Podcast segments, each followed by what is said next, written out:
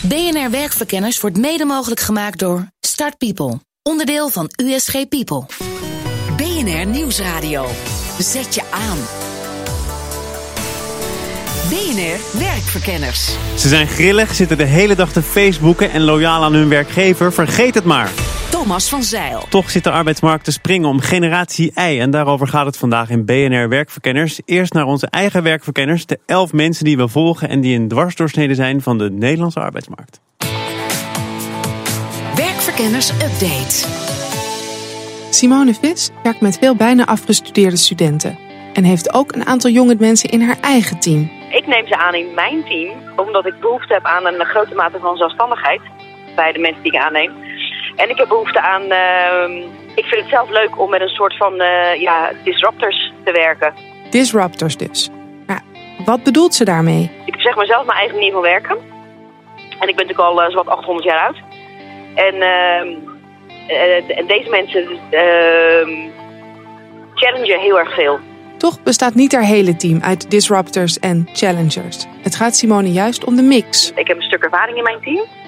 En wat ik uh, daarnaast heb, zijn, zijn mensen die, uh, die zelf heel graag ownership willen, he willen hebben. Die zelf graag iets willen toevoegen. En die zelf graag willen, willen meedenken. En die een heel voorgekoud product voor willen, voorgeschoten willen krijgen. Dit was het weer voor deze week. Wil je meer weten over onze werkverkenners? Kijk dan even op de site bnr.nl slash werkverkenners. De bijdrage was van redacteur Laura Walburg. Mijn gasten van vandaag zijn Robert van Veghel, managing director van recruitmentbureau Hayes Group Nederland. En Arco Brechtman, directeur van onderzoeks- en reclamebureau Youngworks. Welkom beiden. Dank je. Eerst even definiëren waarover we het hebben. Generatie X bestaat, de babyboom bestaat. Dit gaat dan specifiek over generatie Y. Vanaf welk jaar hebben we het dan over? Geboren zo een beetje vanaf 1982. Dus zeg maar mensen, ja, toch alweer uh, dik 30, hè? Dus uh, zijn niet alleen de echte jonkies. Nee, ze krijgen al rimpels. Ja? De eerste generatie, de oudste generatie ei moet zich alweer zorgen gaan maken. Uh, Arco, ja, jij wil wat toevoegen? Generatie Z komt eraan. Inderdaad, vanaf 2000, 2001 uh, spreken we van zogenaamd generatie Z. Ja. En dat definiëren in generaties, zinvol of niet? Als je heel sterk wilt uh, algemeniseren, wel ja. ja maar en waarom eigenlijk... zou je dat moeten willen dan? Nou, dat weet ik. Ja, voor zo'n programma als dit misschien, waarin je in een half uur tijd heel veel moet willen vertellen. Uh, maar in zijn algemeenheid kun je er geen label aan plakken. Want generatie I is um, Ellen in Ridderkerk met drie kinderen, uh, net getrouwd en werkzaam in de zorg, 34 jaar. Maar ook Robert, die nog uh, zes jaar lang studeert in Groningen. En alles wat daartussenin zit. Ja, deze Robert is Robert van Veghel. ja. um, Eén op de drie vacatures, blijkt uit onderzoek van Monsterboard, is bestemd voor millennials. Dat is dezelfde generatie die een tijdje terug nog uh, reddeloos verloren leek. Wat is er veranderd? Ja, er is ontzettend veel toename van de vraag naar professionals. Dus uh, er zijn meer vacatures, er is meer te doen in de economie. En dan zie je toch dat bedrijven ook uh, nou, gewoon jonge, jong, jonge professionals willen binnen, binnenhalen. Wat is dan het grote voordeel van die jonge professionals? Ja, ik denk dat je gewoon een goede balans in je, in je bedrijf wilt hebben. De meeste van mijn klanten die zoeken daar ook naar. Um, dat betekent dat je constant ook uh, jonge instroom nodig hebt. Een stukje creativiteit uh, brengen ze ook mee. Een stukje ja, frisse ideeën. En dat, ja, dat zien we bij klanten, dat zien we zelf bij ons eigen bedrijf uh, ook. En het is goedkoop? Nou, dat niet per se. Natuurlijk, het salaris is wat lager nog. Maar ze hebben ook meer begeleiding nodig. Arco, jij zegt het al, uh, dat, dat hele veralgemeniseren, dat kan makkelijk zijn en uh, de, de zaken overzichtelijk houden. Maar als we het hebben over die aantrekkelijke generatie I, dan hebben we het natuurlijk over de high potentials en niet over de mensen die nou gewoon middelbaar werk doen, of ook? Nou, volgens de leeftijdsdefinitie is het iedereen. Hè? Dus het zijn niet alleen high potentials, maar dat zijn ook uh, laag opgeleide of lager opgeleide. Uh, jongeren op, uh, op MBO, VMBO-niveau. Maar die kom je niet tegen in alle jubelverhalen over mensen die zelfstandig zijn en die disrupten, zoals we dat net hoorden? Ja, nee, nee. Dat zijn meer de volgers, simpel gezegd. En de, de disruptors die zitten meer in de, in de sferen van de hoger opgeleiden. Ja. Dat klopt. Een gek gegeven vind ik zelf is dat uh, in, in, mijn tijd, ik ben zelf ook generatie I, moet ik nu concluderen, dat ik me nog vacatures herinner waarin vooral werd gezegd: je moet werkervaring hebben en dan maak je misschien een kans. Nu kom ik vacatures tegen. Ik heb net even gezocht waarin staat: liever geen werkervaring. Probeer zo vers mogelijk te zijn en kom maar bij ons binnen. Wat, wat is daar het grote voordeel van? Nou, het grote voordeel van, van jongeren in zijn algemeenheid, hè, los van de generatie, um, is dat ze inderdaad uh, creatief kunnen denken. Hè. Dus waar wij vaak via uh, gebaande paden denken. Wij, dat is jouw dat bijna is mijn, afgeschreven mijn generatie, generatie X, ja. ja. bijna afgeschreven. eh, eh, denken jongeren, eh, zijn, zijn jongeren veel vindingrijker. En veel sneller ook, ook dankzij de nieuwe technologie en nieuwe media, veel sneller in het ophalen van informatie en in het vinden van informatie. Robert, die nauwelijks ervaren, nog nat achter de oren zijn de generatie I, is dus inderdaad voor veel werkgevers al een lekker hapje. Ehm, ja, ik, ik merk het wel in de praktijk. Daar is absoluut vraag naar. En wat doen jullie zelf bijvoorbeeld als je mensen aanneemt? Eh, nou, wij eh, nemen ook graag jonge professionals aan. En eh, wij eh, hebben een uitgebreid opleidingsprogramma. Want zonder begeleiding en opleiding, ja, dan denken de jonge professionals wel dat ze al veel kunnen. Dat is natuurlijk ook een veel gehoorde. Precies, hoezo? Eh, een traineeship uitspraak. heb ik niet meer nodig. Ik, ben- ik ben er al. Ja, nou, dat, eh, zo is het dus niet. En dat, eh, nou goed, gelukkig eh, zien ze dat zelf ook wel hoor. Maar eh, eh, ik moet wel zeggen, eh, ze hebben absoluut meer zelfvertrouwen. Dan als ik bijvoorbeeld kijk naar starters die net van school komen, hebben nu echt veel meer zelfvertrouwen dan de starter die tien jaar geleden, vijftien jaar geleden binnenkwam. En hebben ze dat na twee weken nog steeds of valt het ze dan toch bitter tegen? Nou, flair hebben ze zeker. Eh, maar goed, het is goed om, om eens eh, je neus te stoten en ook eens te merken in een training dat er eh, nog veel te leren valt. Maar ik moet wel zeggen, een stukje flair en zelfvertrouwen, dat merk ik, eh, dat, dat is echt kenmerkend hoor. Die, die traineeships, dat is een tijdje lang het hoogst haalbare geweest. Bij een groot bedrijf of bij de overheid. En dan eh, langzaam worden klaargemaakt voor het grote werk. Geldt dat nog steeds als iets waar veel millennials op zitten te wachten? Een deel zal het zeker eh, wel ambiëren. Eh, het is natuurlijk een, een setting waar je heel snel heel veel kunt leren, ook van ervaren mensen. Daar moet je je echt al voor, voor willen openstellen.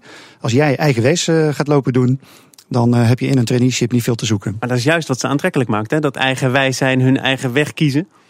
En dat is denk ik ook het dilemma van die groep. Mensen die wel een eigen mening hebben.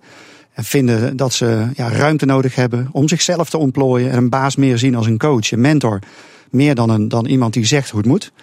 Maar tegelijkertijd moeten ze nog veel leren. En die twee dingen, dat staat wel op gespannen voet met elkaar. Ja, Arco, Ja. zie jij dan eh, ja, conflicten geboren worden tussen die generaties? Eh, dus ja, die zijn er zeker wel. Als je het hebt over verwachtingen. eh, en dat is natuurlijk ook, hè, die generatie millennials, I, is heel erg zelfverzekerd. Maar zo zijn ze ook opgevoed natuurlijk in de jaren negentig. Door, door de ouders die heel positief waren en die ook een gelijke relatie met hen nastreefden. Dus de hiërarchie verdween. Ehm, eh, ze zijn heel erg mondig. Ze praten over alles mee, van kinds af aan al. Hè, vanaf de keuze van de vakantie, de auto. Ja, maar terwijl ze alles nog moeten bewijzen natuurlijk. Ja, Hè? ja, ja, dat is ook zo. Maar we hebben ze wel groot gemaakt. En eh, zeker ook in deze tijd, hè, waarin social media ook een podium is hè, om jezelf te branden met een mooi woord. eh, hè, waarin je ook moet shinen. ehm, ligt de lat vrij hoog en leggen ze voor zichzelf ook de lat vrij hoog. Met als, als risico dat, het, dat die verwachting wel eens mis kan gaan in de, in de eerste jaren of in het eerste jaar van de werkervaring. En hoe moet je dan daarmee omgaan als je net van die generatie daarboven bent? Moet je ze de ruimte geven of moet je zeggen, hé, hey, pas op de plaats. Je voegt je maar even naar wat wij gewend zijn. Nou ja, wat je ziet is dat de generatie behoefte heeft eigenlijk aan twee dingen. En dat, dat klinkt misschien wat paradoxaal, maar ze hebben heel erg veel behoefte aan in, eigen initiatief kunnen nemen, aan ondernemerschap nemen. En dat betekent niet eh, je eigen bedrijf starten, maar ook ondernemer kunnen zijn in een bedrijf waar je werkt. Want dat staat echt historisch laag in Nederland, hè? de wens om ZZP'er te worden. Ja, ja, en dat is natuurlijk uit de nood geboren. Hè. Eh, eh, door, de, door de financiële crisis, economische crisis, zijn heel veel afgestudeerden, omdat ze niet op de arbeidsmarkt terecht konden, ZZP'er geworden. Maar eh, de vaardigheid van ondernemerschap en de ruimte voor ondernemerschap is wel iets wat ze heel sterk ambiëren. En tegelijkertijd hebben ze ook, en dat zeggen ze zelf ook, heel sterk behoefte aan duidelijkheid en aan kaders. Hè. Dus je moet ze aan de ene kant ruimte bieden in hun functioneren, maar tegelijkertijd ook heel duidelijk stellen wat de verwachtingen zijn en wat de doelen zijn. De ideale uitweg, Robert, is natuurlijk start-up. Hè? Je bent millennial, je bent generatie I, je bent al hip en dan richt je ook nog eens een start-up op. Heb je het helemaal? Ja, nou ja, ik denk ook wel dat na de crisis eh, dat er ook wat meer ondernemerschap en onder, ondernemende ja, zeg maar activiteiten zichtbaar zijn. Ik, ik zie zeker ook jonge mensen die heel ondernemend zijn in bedrijven. Dat zijn Eh, de intrapreneurs. Hè? Ik, weet, ja, ik, weet, ja. ik weet erover mee Ja, dat is een Ja. inderdaad. Ehm, en ik denk ook dat gezagsverhoudingen, hè, want dat is een interessant thema denk ik rondom ZZP-schap. Dat juist binnen bedrijven misschien die, die young professionals niet zozeer in een hiërarchische verhouding met hun baas willen, maar meer als gelijken gezien willen worden. Je zou kunnen zeggen als gelijkwaardige partners. En als ze nog wat verder zijn en ze zijn die expert aan het worden, ja, dan is een overstap naar een eh, ZZP-bestaan of eh, ondernemer eigenlijk heel logisch. Maar die gelijkwaardige positie, is het heel ouderwets om te denken dat je dat ook een klein beetje moet afdwingen, dat je dat moet verdienen? Ja, dat is denk ik eh, ja, Uh, ik, als generatie X'er zou ik zeggen, ja, dat is logisch. Ja, gelijkwaardig moet je niet zien als overal over mee willen en kunnen beslissen ook. Hè? Gelijkwaardig is veel meer in, in termen van serieus genomen worden. Hè? Dus uh, ik hoef niet eens zozeer iets inspraak te hebben of een dialoog aan te gaan, maar ik wil wel serieus genomen worden en gehoord worden. Ik denk dat dat heel belangrijk is. Dat geldt toch voor elke generatie? Geldt voor, elke, generatie, absoluut. En wat, wat ook voor elke generatie geldt en ook voor deze generatie is inderdaad het leermeesterschap. Hè? Dus een groot misverstand is ook dat we allemaal denken ze willen het liefst helemaal alleen werken. Nee, juist deze generatie heeft ook heel erg behoefte op de werkvloer aan zonder dat leermeesters. Het zonder dat het zonder dat er vanuit de hiërarchie gezag wordt uitgeoefend. Ja. Samen lunchen, sporten en werken onder het motto het moet vooral leuk zijn. Op die manier kun je een generatie ei aan je binden. BNR Nieuwsradio. Zet je aan. BNR Werkverkenners.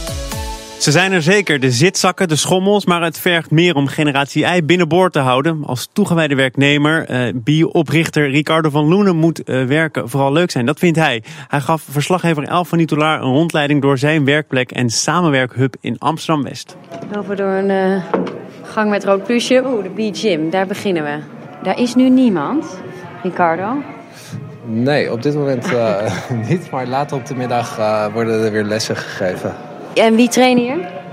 Het zijn members, maar het zijn ook mensen van, uh, van buiten die hier komen. Uh, bokstrainingen komen doen, yoga komen doen. Um, ja, eigenlijk allerlei verschillende sporten.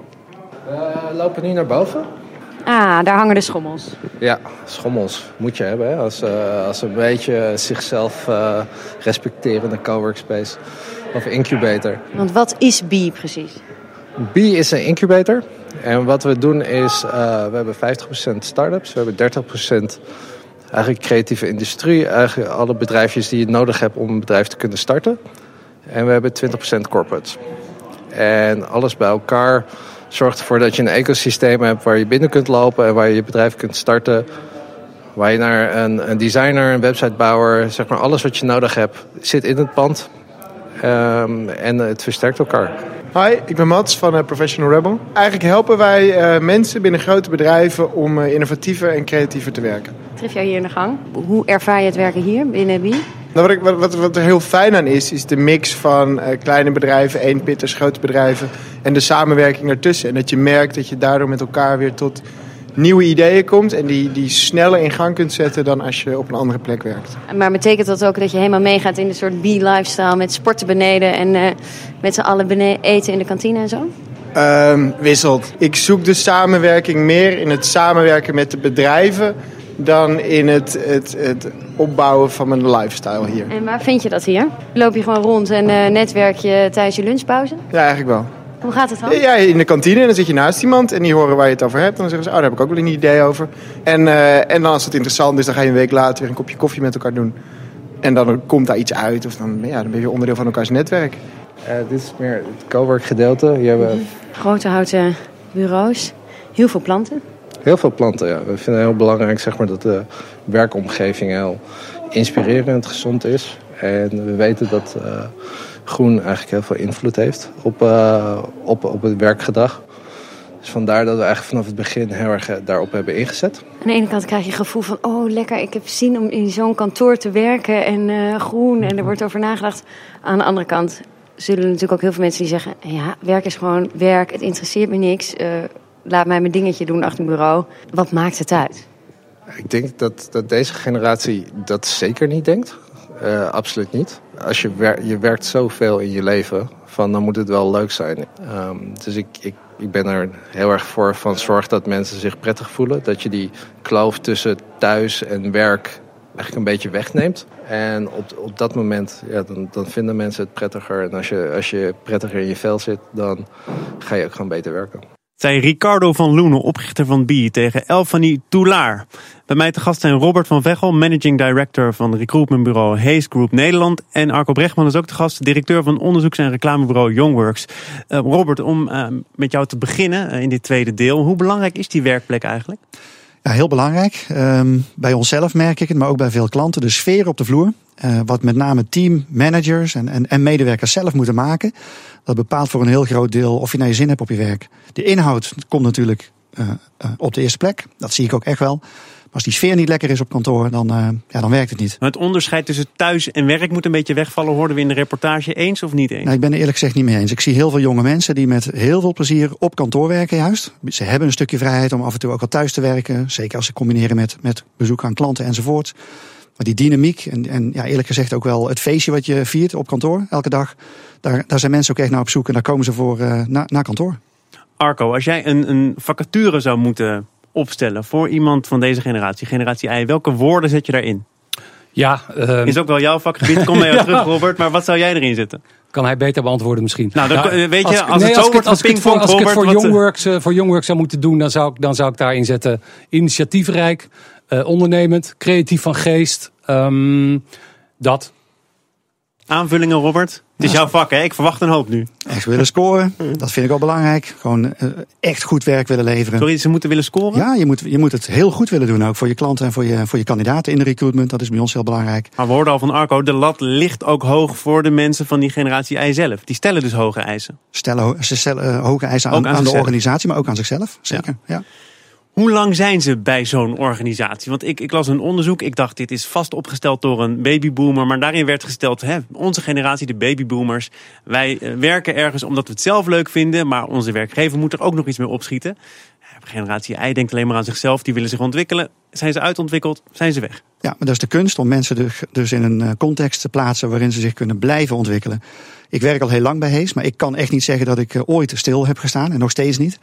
Uh, maar als je vergeet om mensen zich te laten ontwikkelen, ja, dan gaan ze ook weg. Dus het, ik vind het echt wel een uitdaging die ook als werkgever zelf moet, uh, moet aanpakken. Maar wat is de uitdaging dan? Ik snap de uitdaging. Wat zijn de instrumenten om vorm te geven aan die uitdaging? Begin eerst eens met een goed gesprek met die mensen te voeren. En dat doen we dan ook gewoon regelmatig. En mijn klanten, die, ja, je moet dat niet allemaal gaan uitstippelen voor mensen. Je moet ook gewoon vragen: wat vind jij belangrijk? Wat zijn de dingen waar je mee worstelt? Wat zijn jouw volgende stappen? En uh, als je daar gewoon een open gesprek over hebt, dan kom je al uh, heel ver hoor. Of je moet het ook niet ja. erg vinden dat mensen vertrekken. Soms is het ook niet erg, maar als mensen het goed naar de zin hebben en goed performen, nee, dan heb ik ze liever binnen. Ja, ja je, moet, je moet vooral ook heel specifiek kijken, denk ik, naar individuele motieven en drijfveren. Want die verschillen voor iedereen en die zijn voor iedereen verschillend. Ondanks dat je het misschien over eenzelfde functie hebt, kan de een kiezen voor het carrièrepad wat de fun functie biedt. Uh, die zijn wat meer uh, gericht op de status wellicht. En een ander is misschien veel meer geïnteresseerd in echt de verandering of in het vak wat die daar gaat doen.